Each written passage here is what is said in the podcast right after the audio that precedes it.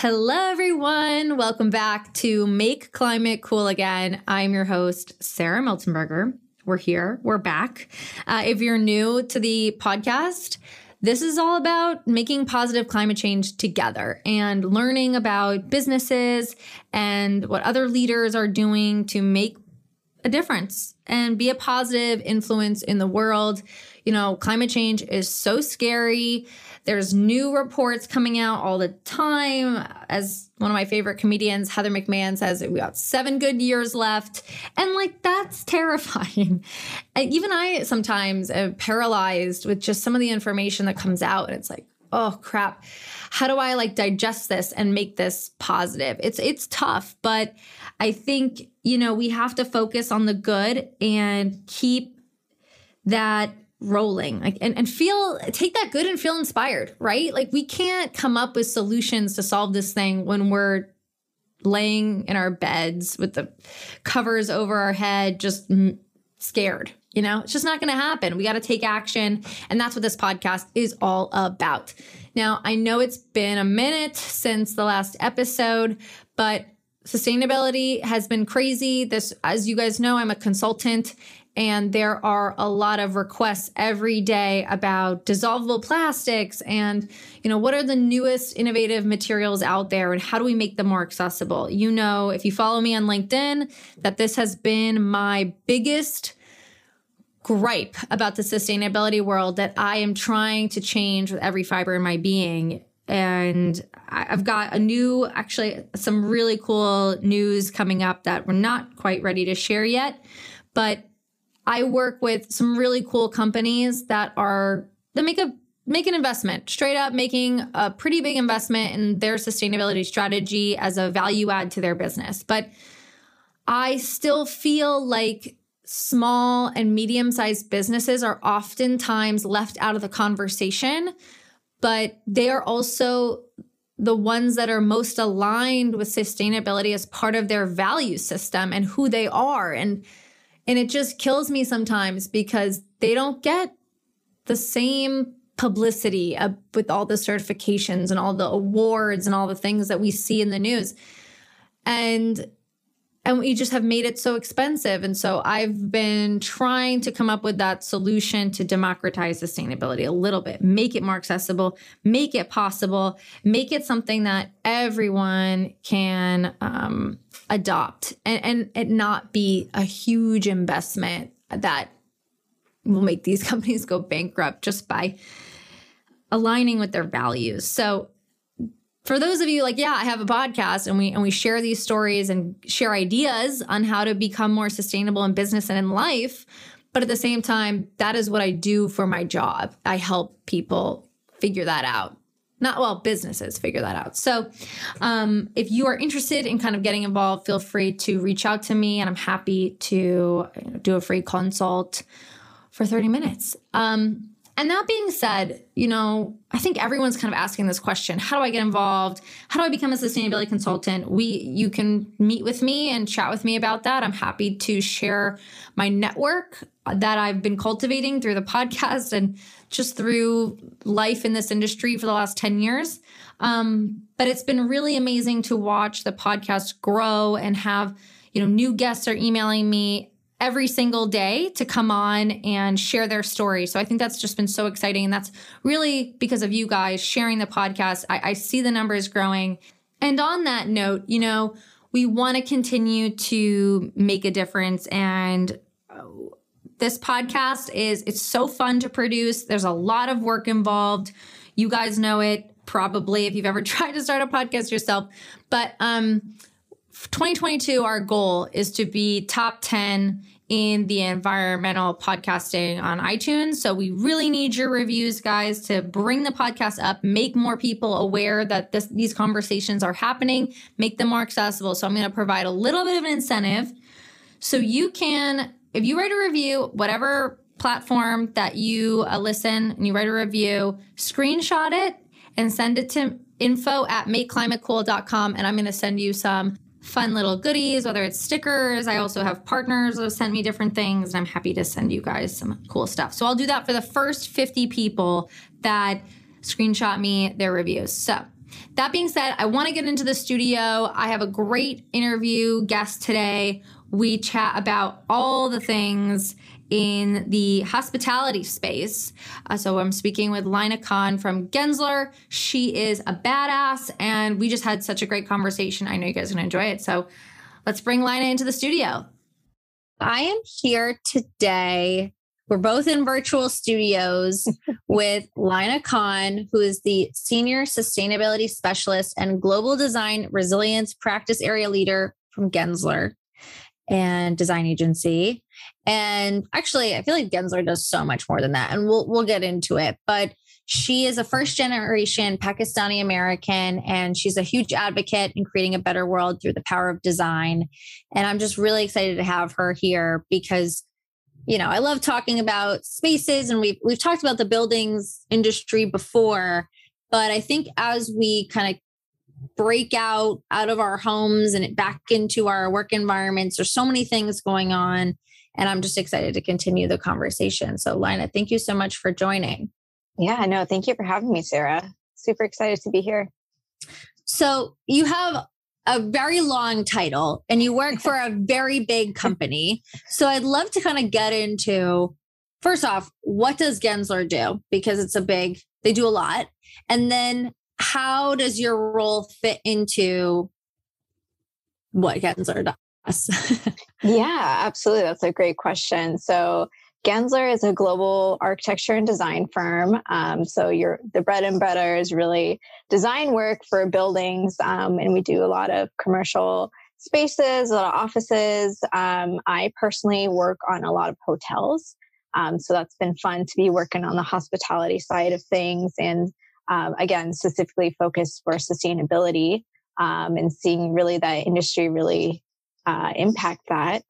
so it's fun to be in that space.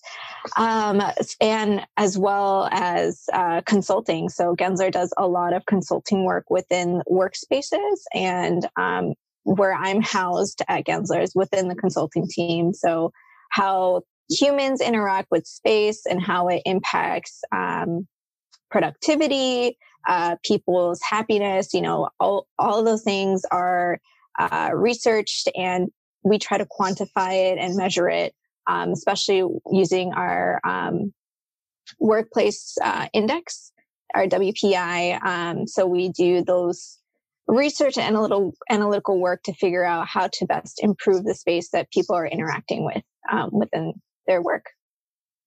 So that's awesome that you work with hotels. I mean, especially now, I think, I mean, who doesn't love like a good hotel? I know a lot of people say Airbnbs and like gotta love an Airbnb, but there's something about a hotel that's like you're on a special trip.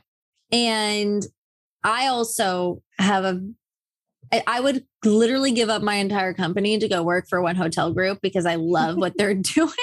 Right. And I just think hotels are such an amazing opportunity to create like people always want to live their best lives when they're on the vacation mm-hmm. or when mm-hmm. they're working it's like oh i'm going to get up i'm going to work out i'm going to eat healthy i'm going to have all these things and live this luxurious you know in this moment for you know whatever it is one night two nights a week and a hotel's design is absolutely so much part of that feeling and also feeling at home and having everything you need how does like can you explain a little bit more about what goes into that this design process for a hotel? Sure, sure. So uh, it depends on how the client wants to take it. So um, I've been working on um, modular hotels as of late. So that's kind of uh, so I don't know if you're familiar with uh, uh, cruise ships. So how you know they're made. So you have the ship, and um, all the rooms there are all built off-site, and then they're, they're kind of popped into the cruise oh, ship, craned in later. Yeah, so like that, it's all done off-site, and then they're kind of like a Lego where you have like the skeleton of everything, and then you pop them in. Um, so hotels can have the opportunity to to do the same. So um, we have uh, one hotel chain, which I'm able to talk about now, um, citizenM. Uh, they are a UK based hotel. um, chain that's you know coming to the U.S. and we've finished um, one of their projects in Seattle, which was modular built um, in Portugal, actually. So all the rooms were made out there, placed on a ship in shipping containers, shipped over to Seattle, and then popped into the, the skeletal structure of the hotel. Um, so it's uh, a way to cut waste when it comes to construction costs. Everything is, you know, very detail, detailed and manicured um, to be sustainable in that way. Um, so it's a new way of doing construction. Um, so, you know, they are doing all all that they can for their real estate to make it as sustainable as possible. Um, you know, trying to make sure they're hitting the marks for LEED certification. Um, you know, meeting those standards uh, and trying to be sustainable in that way. So, okay, I have two questions off of this. One is, is it kind of like the Levittown of hotels in the sense of, for those people that don't, don't know, Levittown was this concept of like basically cookie cutter homes in certain areas where every single house looks the same, it's the same design. And so they could build a lot of houses really quickly because they were all the same. Is that sort of the concept? Or is it just, you know, like you said, kind of these custom Lego pieces that just make it easier to to create? Yeah. So for hotels, you know, you have different options. You have like the, you know, king size room or the suite. So they do have those different variations, but it's very similar in the sense where this is like a certain type of design. So it depends on what the client wants, you know, what the look and feel they want, um, how much variation they also want in their spaces. Um, so it, it just it depends. It's it's a definitely a choose your own adventure but again with with hotels um, it, a lot of the rooms are the quote unquote same but um, there's variations of what types of rooms you could uh, potentially design. Okay cool. And then my other question was around you know you mentioned sh- the rooms were shipped in shipping containers but i've seen like a lot of um, I've seen a lot of trends towards actually using shipping containers as part of a build for a home. And there's a really, there's a couple really cool companies out there that make apartment buildings and homes out of shipping containers. And they are stunning. Like I want to live in one. I think they're amazing. Have you ever heard of a hotel project using shipping containers in that way? Or no, it's not a thing? Not yet. I I wouldn't be surprised if that happens more down the line as we extend into the timeline of the universe. um, and, you know, given even, uh, what was it? I think it was the last week or something, Elon Musk was, you know, talking about how he enjoys, he enjoys uh, living. I think he has a shipping container on his property where he enjoys living in that small space compared to his mansion that he owns um, and how he, he thrives more in that smaller environment um, and is happier there. So uh, I wouldn't be surprised because of that statement. There's a huge trend given his um, hmm. influence on society. yeah. So that I mean, people. That, mm-hmm. Yeah, people like small spaces, like small homes. You have less stuff he sold off a bunch of his homes i know and and i imagine part of the reason why he wants to live in his shipping container is because um he has a lot of kids. And so like you need to probably like get away from your kids to get all the work done that that guy's doing. But um but i think you know speaking of tech you know you have worked at rei and you've worked at apple two of some of my favorite brands and probably a lot of listeners favorite brands both are very different. Apple's really pushing ahead with technology and trying to come up with strategies on how we engage with, uh, you know, new kinds of virtual experiences. Whereas REI is really encouraging us to slow down, get outside, experience more natural experiences, and just completely different goals, I would say. What did you kind of do for them and how how does that kind of how did what you learn play into what you do now? Sure, sure. So for both of my work for uh, Apple and REI was while I was a grad student at Duke University, I was um, pursuing a master's in environmental management, focusing on energy. Um, and you know these two great opportunities came and i think my whole strategy when i was in grad school was um, trying to get as much uh, experience across the board for sustainability. So i come from you know environmental sciences and it's very systems way of thinking. Um, you know if it's a air quality issue then it becomes a water issue and then it becomes a land issue. So it's all connected for me.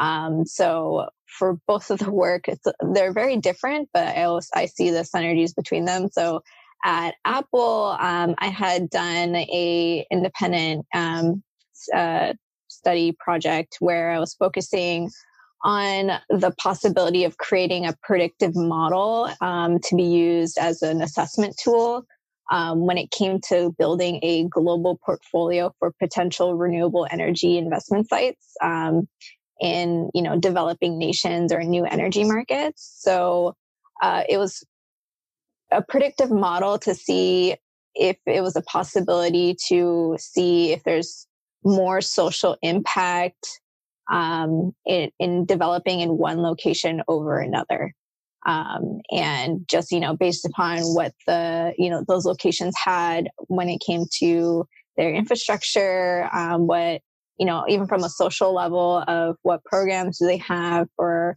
women and children in the area that could be possibly possibly impacted by having new reliable energy um, sources within um, their communities um, what policies they have in place already for you know renewable energy in itself um, so it was dealing with all these different variables um, from a social and economic standpoint and how more reliable energy from you know tech companies potentially having new capital investment elsewhere in the world especially with their data centers. So um, it was something it was completely you know very off the beaten path and the contact that I was working with um, part, was part of the global energy team, and it was supposed to be a tool that could be um, used by anyone in the tech industry, so complete open source.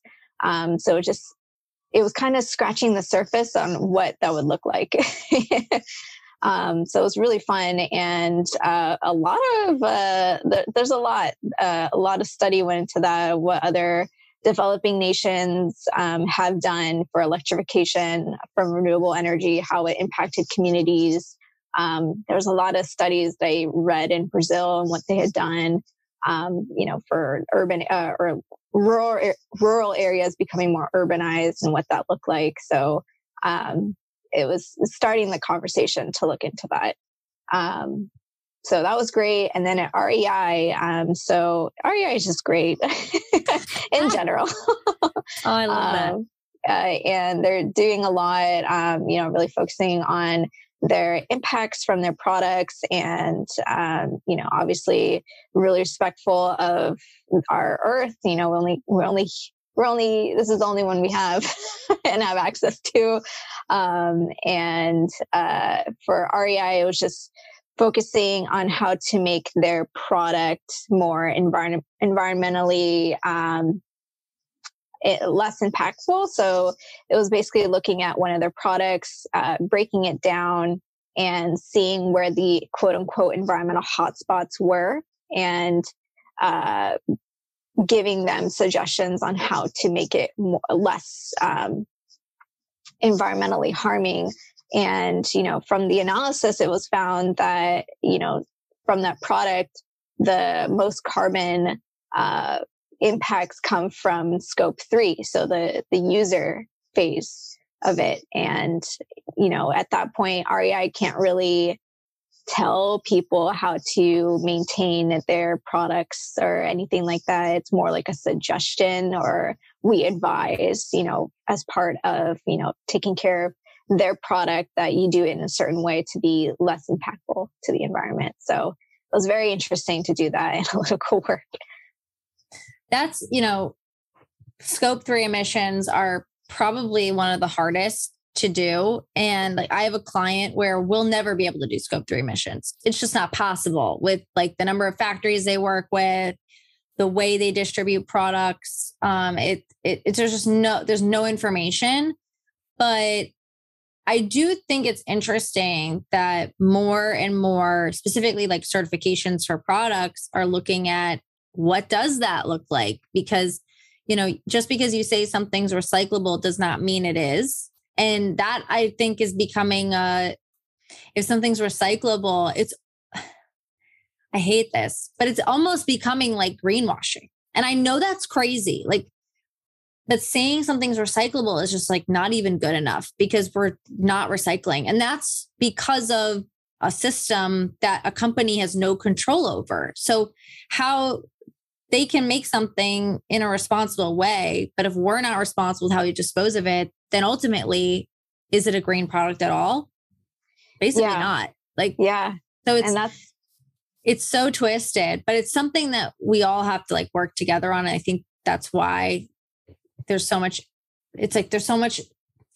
It's important to be very educated on all these things and why all these podcasts exist because I think the more people that understand these problems, they will work like hopefully try to solve them wherever they are yeah and i think um, you know at the same time maybe it's even information jaded for consumers where it's like oh like everything i guess is sustainable and everything has an impact but i don't think my individual you know decision of putting something in the recycling bin versus the landfill is actually going to do anything so it's just right. i don't I don't, I don't think people feel or some people don't feel um, that their small, uh, you know, a small decision like that has actual impact. So it's just information needs to be out there. People just need to get more educated. And, you know, even at the same time to put it on companies um, that, you know, greenwashing is a thing. And if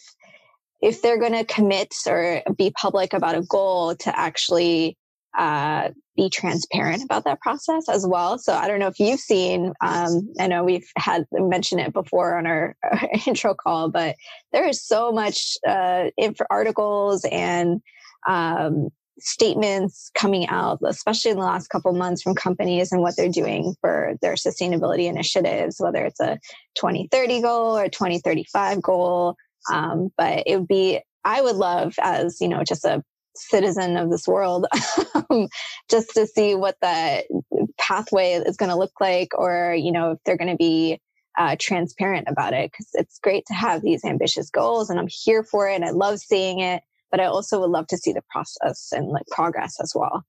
Yeah, I think that's such a great point because, I know for my clients, I'm always telling them, like, you can say, whatever you want ultimately but understand that that it's going to be a conversation you can't just throw a label out there and not expect to have a conversation about it or to show what you're working on or how you're working on and always phrase it as like it's a journey and you know i think there was um and i know this is kind of moving away from design. Well, it's all kind of design, but I know Ganni was one brand that always marketed like we're imperfect, we're not we we know we make products and we're trying to do better. And I think from a sustainability perspective, I was like, gosh, it's such a cop out. Like okay, you're trying, so that makes it okay. Like you're almost like it's the cart before the horse. You're saying you're trying before anyone's yelling at you so that you're kind of got your bases covered and you can kind of do your catch up while you need to, but it's it's not really enough. But then on the other hand, I see how hard it is for these companies to make these changes.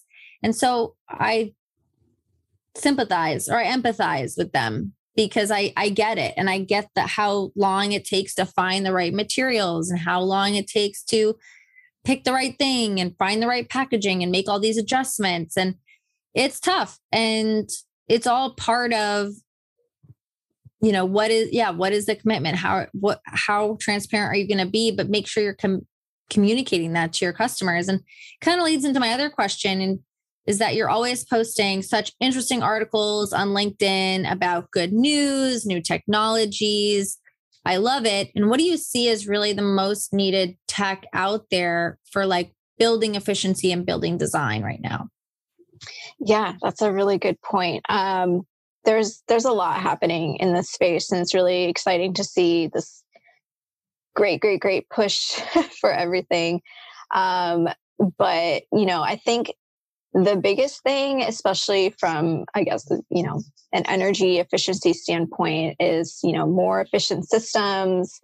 And I think the biggest thing um, that I've seen in terms of trying to be as sustainable as possible in the built environment is um, you know we need we need we need the tesla buildings and right now i feel like some clients or some people in the uh, you know client or individual in the space um, are not willing to compromise design in order to be uh, energy efficient or anything like that. So i've seen that where you know people will say that you know i want to be the most sustainable building of all time. And when it comes down to the brass tacks of things of having to compromise you know the colors that you choose within your space or compromise that you know you need to have space allocated on your land for solar pv or you know looking at renewable energy technology on site um, having space for on-site battery storage. So, you know, you're having more of a resiliency from the grid from there. Um, so I think we just need, I, I, I always fall back to this example, but we need the Tesla of buildings to make it sexy that, you know, it's okay to compromise a little bit on design. You're doing, it's, it's, it looks good. It's doing good. And, um, I think for anything with the built environment, trying to be more sustainable, um, you have to be open to making those design decisions. I'm going to be a little biased because um, one of my, my old company, Delos, had, I would say, a very cool office that was designed by Gensler. It was LEED Platinum, WELL Platinum, and Living Building Challenge Petal certified. Yeah. And that was pretty cool but also i was also thinking like what what buildings do i know that are like so cool i didn't get a chance to go when i was in pittsburgh but the first ever LEED platinum well platinum and living building challenge certified building was the phipps conservatory in pittsburgh which is i mean it's gorgeous but it's a conservatory you know i mean it does have offices but it's not like the same. I think the only building that maybe I haven't been in, but seems to me would be the the building would be Apple's new office building, which is I forget what it's called, but it has like that huge park in the middle. I think it's just Apple Park, if I remember. Is correctly. it really? Yeah. Someone could fact check me, but yeah, sure someone fact check us. I don't remember what it's called, but it's like that gorgeous. It's like Hold on. Now I have to look it up. Apple. It is beautiful, but they um, also don't let people take pictures. So that's that's part of the deal. Why? It is Apple Park. Wow, yeah. we're so good. um, that's crazy. That's cool. But like, but like that's so out of reach for so many companies. Like there's no way. And, you know, let's talk a little bit about sustainability and resiliency here. And I know I have a bunch of questions for you, but what do you think is ultimately the best option utilizing buildings that already exist that maybe aren't that pretty and renovating them or is it building a new building that's more energy efficient what is more effective yeah so reusing what you have that's the number one way to reduce your carbon use what already exists in the world you're not you're reducing construction costs um, any procurement costs for new materials saving, you know, materials being um, mined and manufactured. Um, so reuse is the number one way to reduce your carbon. Yeah, because I think, you know, if you ever drive in really in any state and in any suburban town, you always have like these 1970s office buildings that were built that are pretty hideous usually. Like they're super modular, but in a way that isn't trendy right now is not and is dark. Like they don't have a lot of windows. It's like mostly concrete. There's got to be a way to reuse those materials and make those build give those buildings like a bit of a facelift instead of tearing the whole thing down um, but i do think you know because we talk about right to light and having as much daylight as possible coming into spaces um, to enhance our work environments and our productivity a lot of those offices don't have a lot of windows. The windows don't open. Um, there's a lot of fluorescent lighting and that really can be problematic when it comes to our productivity which is something that we've talked a little bit about. Um, you know i think a lot of people don't even realize how much the design of their space signals certain behaviors that get us to work better uh, you know feel happier all these different things. I'd love to kind of get into it get your thoughts on that. Yeah i mean wellness um, especially in the workplace is huge. Um, you know we spend eight hours sometimes more. Um, it's uh, you know at least before covid in office but i would even argue in covid our in office in our own home we're spending more than eight hours working because you know there's there's no it, that that line between work and home is blurred now but um but yeah no that's definitely very important when it comes to our well-being and um, i would even add you know when it comes to design work um, and inclusivity um, you know especially with people with you know disabilities um, and I would even argue uh, inclusivity for people that identify um, that that are on the spectrum and how they interact with spaces as well, and how they are impacted by sound. Um, and so those are all elements to be considering when be, when designing new spaces because you would yeah i think we tend to or take for granted how some of us are able to go through spaces without any issues and it's not the same experience for everyone. Um, so like even little design considerations like just the simple push to open doors and buttons you know those are hugely impacted um, on individuals that uh, walk through spaces differently. Well, you know, one thing I learned along a while ago that I thought was interesting was like in retirement homes or nursing homes, um, they don't use dark flooring because when patients have dementia or Alzheimer's or like some certain um, memory loss due to old age, um, they like think that they're gonna fall into the ground so you can't have dark flooring in these spaces because it's confusing. They don't they understand always that the floor is like there. They think they're gonna like fall. So it's so like you would not even think about that necessarily. You and I wouldn't think about that, but there are other situ- scenarios where someone may have that fear and cannot interact with the space the way we can. And and I think a lot of people might be like, well, why do we need to design for the 1%? You know, if only like 1% of people experience that, why do we need to design for them? And I think, I think that's not the point, right? Like the point no, is to make spaces like helpful for everybody. Like that's what the ADA is for. Yeah. That's what, um, that's what design is for ultimately. Right. How do we make spaces work for everybody? Yeah, and I, I think an example that um, one of my colleagues uh, colleague brings up a lot, you know, especially for people that are in wheelchairs and they go to an office and they go to the secretary desk, and you know, it's sometimes not in a, you know, yeah, the height difference. So if the secretary test is too high, then you know, people sometimes don't even see an individual in a wheelchair, or if someone um, is is trying to get uh, speak to the secretary and they have to turn their wheelchair sideways to have a conversation versus you know if there was space underneath the secretary desk for someone to easily um, have their legs underneath it or like you know get closer uh, while on a wheelchair and still be face to face like those design considerations are not um, put into place sometimes so it's it's not inclusive in that way yeah. Oh my gosh.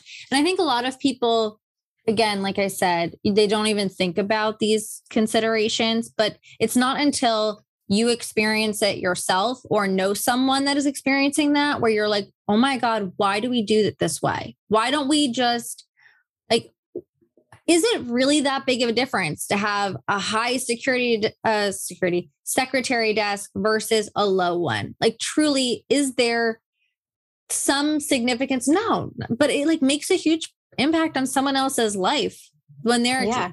coming into a maybe they're coming in for an interview or maybe they're coming in to be part of a meeting and that interaction right it's part of your brand it's part of your company and if you're not even taking that into you know consideration i feel like i just used consideration six times but like it's okay. it's cr- that's crazy to me and that's not even something i thought about but if i ever have a lobby in my future you know, I'm putting it out here right now. Yeah. I will it, have speak it into the universe. Speak it into existence. I'm going to make sure that we are designing with others in mind because it's yeah. important. Yeah. I mean, I, I, think that's the uh, sad side of it is that we don't really, uh, we'll do something unless we're personally impacted from it. And shout out climate change, right? Where now we're getting all, you know, more extreme storms, more extreme heat, more extreme cold, um, crazy flooding, um, especially in Germany right now. Um, and it's just and how much. Coast. Oh yeah, it's like how much in your face do you need to understand that hey, climate change and extreme weather events are happening, um, and it's for you know because of a reason, and maybe we shouldn't be pumping out as much CO2 into the atmosphere than we need to. yeah, no, I mean, I think, you know, I even I get more worried about traveling actually because it's hard to know where you're going, what's going to be happening when you get there. It, there's no guarantee anymore. And I think a lot of people are starting to realize that.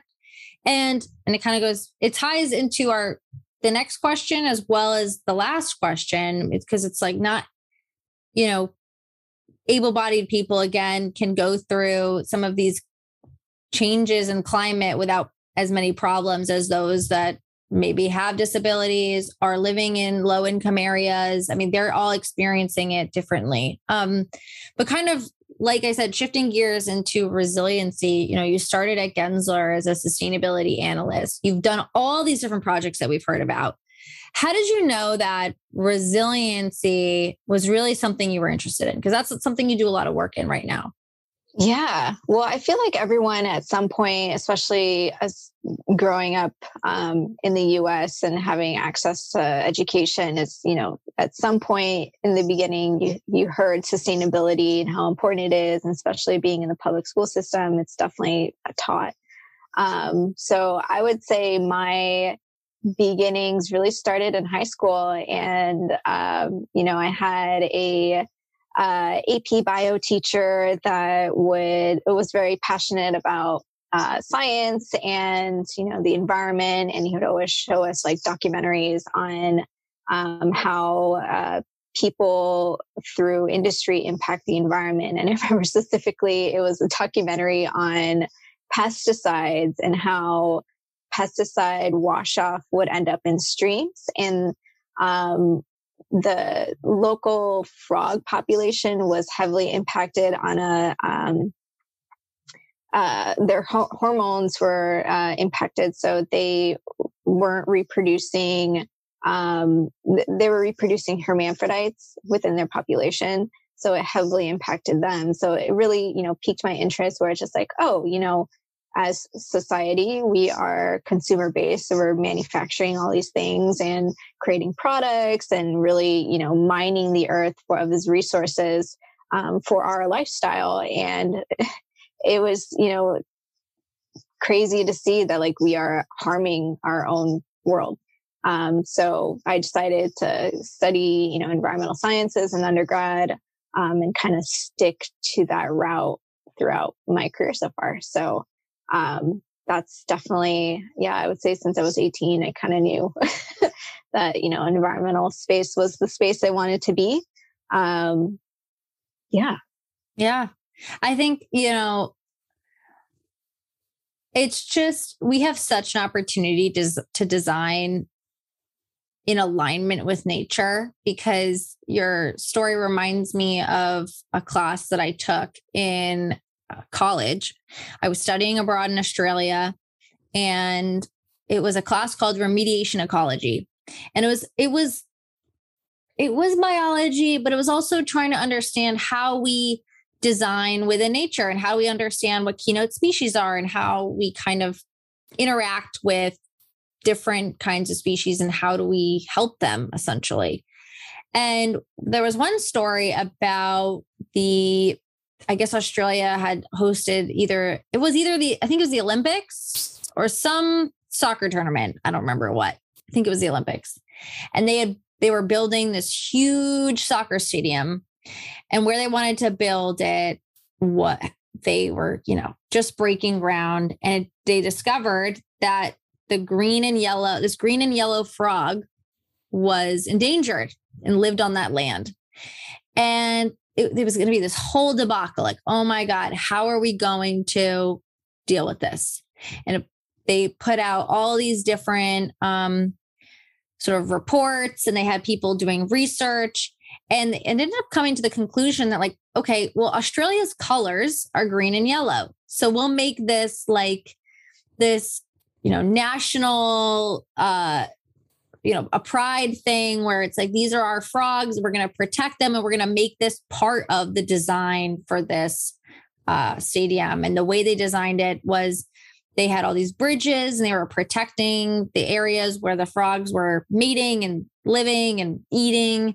And when people came to visit, they got to experience the frogs and hear more about the story. And it was just interesting. I was like, you can have your cake and eat it too. You can build things and create experiences for people while also protecting the environment in new ways, as long as you have the you know desire to essentially but the problem is a lot of times is you know we don't want to we don't want to pay for those changes we don't want to compromise and i don't know what the answer is in terms of forcing these companies to compromise because that's ultimately what's going to have to happen. Yeah um, it, it, it's it's a change that has to happen if uh, within.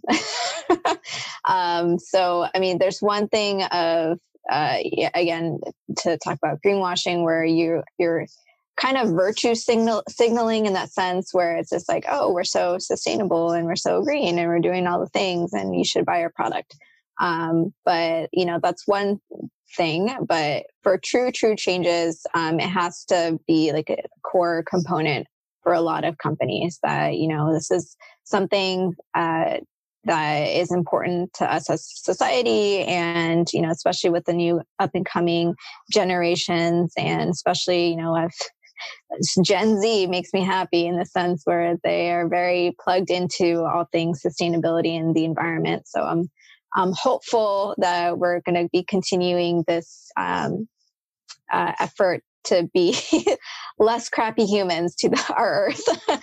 um, so yeah, it, I think it's just a change that needs to happen um, as we continue to press uh, press forward. So yeah, absolutely. And I think what's hopeful is that so many people are like, how do I work in sustainability? How do I create sustainability programs at my jobs? How do I become a sustainability consultant? How do I work in sustainable design? I think a lot of people are looking for ways to get involved and to implement change into where they are. And that's something I always say is take a look around where you are. And like there's so many things that you can make a positive impact on. Um, and so I guess my my next question would be, you know, what advice would you give to someone who is interested in working in your field? Or if they can't necessarily get a job in your field what should be something that they do or look around in their own office space that they could make a change with on? Yeah. Yeah no, absolutely i don't know. Um, no i got you. Uh, uh, take initiative. Um, it doesn't hurt to go off the beaten path um, if you see something, say something. Wow, I'm saying all these like very I understand. basic, basic uh, little um, phrases, but I mean, it is true. Like, uh, it doesn't hurt to take an initiative role, and it, it like, what is the worst someone going to tell you? No, right? Um, so if it's within your own company and you want to, um, you know, do an initiative, just even if it's as simple as uh, like a compost day or, you know, um, let's trash know, audit. Yeah, trash audit. You know, that's something you know, Gensler has even done where we've had, um, we, we call them sustainability angels. And it was just, you know, to help people um, feel more comfortable when it came to like throwing away their to go lunch boxes and like where does it go? Does it go in landfill? Does it go into compost? Does it go in recycling? So um, we we did this little exercise of um, getting to go containers from the usual suspect restaurants in the area of our office um, and then having pictures to show like hey this container actually can go into compost or this one should be going into recycle or this one should be going into landfill and um, just kind of um, getting people like they don't know what they don't know, right? so you're just helping them out in that way. Yes, that's like one of my biggest tips for places. I've done that at several companies now. Um, it's just like, especially taking what, where do you shop the most and making it just so easy for people to know, like, okay, doing a photo shoot with all the items and being like, okay, this is the thing yep. that goes in this bin, and this is the Sweetgreen thing that goes in this bin, because it is confusing. And if you're going to constantly go to Sweetgreen or something, then you're going to recycle it all the same way. And if you're doing it wrong, you're going to do it the wrong way. So it's like, I love that you have the sustainability angels. I think that's something anyone can do. And I would also say, don't be afraid to work a little more because you know uh, ultimately right if you're going to start a sustainability program or any of this stuff you're going to have to put in a little bit more hours. You have to engage with more people where you are and just kind of step up i guess to step up for sustainability. Yeah yeah uh, no, we're going to keep up with all the the phrases but throw how many more? Throw oh my god. one. yeah we're at 35,000 feet. Yeah yeah um, yeah. And to add one more like advice piece, where I always tell people, um, like unsolicited, but this is solicited at this point. Um, that you know, it doesn't like it, you know, shoot your shot on LinkedIn. It doesn't hurt to send someone a message and be like, "Hey, like I'm interested in this space. Want to know what you're doing in your own work?" Because um, you really don't know, um, it, you know, if they're open to it and you have that opportunity, it doesn't hurt to ask. Um, so I always tell people to do that because I've I've you know been in that seat before and trying to understand what everyone's doing because you know sustainability work is so um, vast. varied. Yeah, mm-hmm. so there's a lot going on into uh, going on with it. So it's uh, it's good to hear from different perspectives. Yeah, I could not agree more with that. I think a lot of people, I have like an open calendar so people can book time with me whenever to have conversations about how to work in sustainability if they want or just to learn more. Unfortunately, that means I have to reschedule things a lot because I have no control over my calendar sometimes. But um, I think that's such a good point. And and that's honestly how this podcast started was me meeting with so many people. And like these are such great conversations. I'm learning so much from these people about how they're utilizing sustainability in their work. And that became this podcast essentially. So I think that's such a great, that's such great advice. And obviously, I'm assuming people can reach out to you via LinkedIn as well um, and get to know you more. Absolutely. And, and I, you know, we could talk on and on and on. I like keep having all these questions, but I know we have limited time.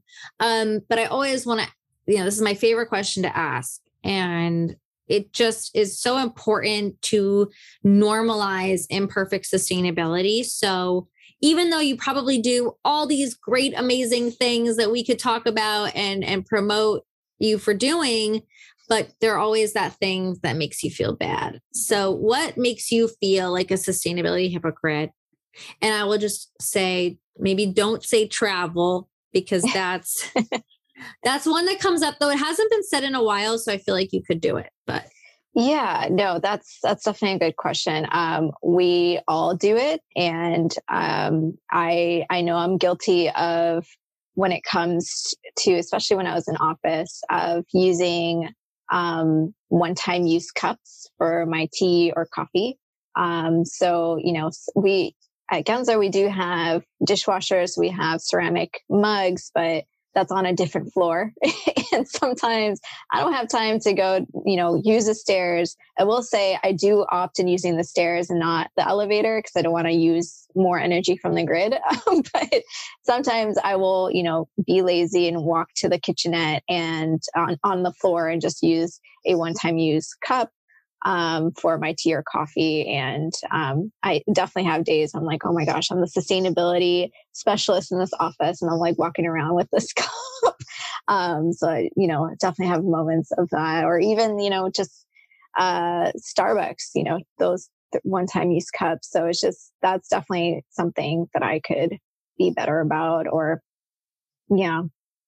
We're yeah. not we're not perfect. uh, I love that you said that too because it's a you I think we, we all experience it, right? When we're trying to be greener. But I do think people that work in this industry are so hard on ourselves. Like we're so hard on ourselves to be perfect and like the optics, right? Of like, oh, I work in sustainability. I don't drive an electric car. I don't do, you know, XYZ, but I compost and I do all these other great things. But it's the small things that we we do panic about. And, you know, I've been you know i'm as i mentioned i'm traveling right now at our our family house and you know we could make coffee here but we prefer to really support a lot of the local businesses in this area who were hit really hard with covid last year tourism is a huge deal in small beach towns and mm-hmm. so we want to support those companies but also not every place takes reusable cups right now and it's just this constant battle of like obviously you want to support local businesses, but you don't want to support bad practices.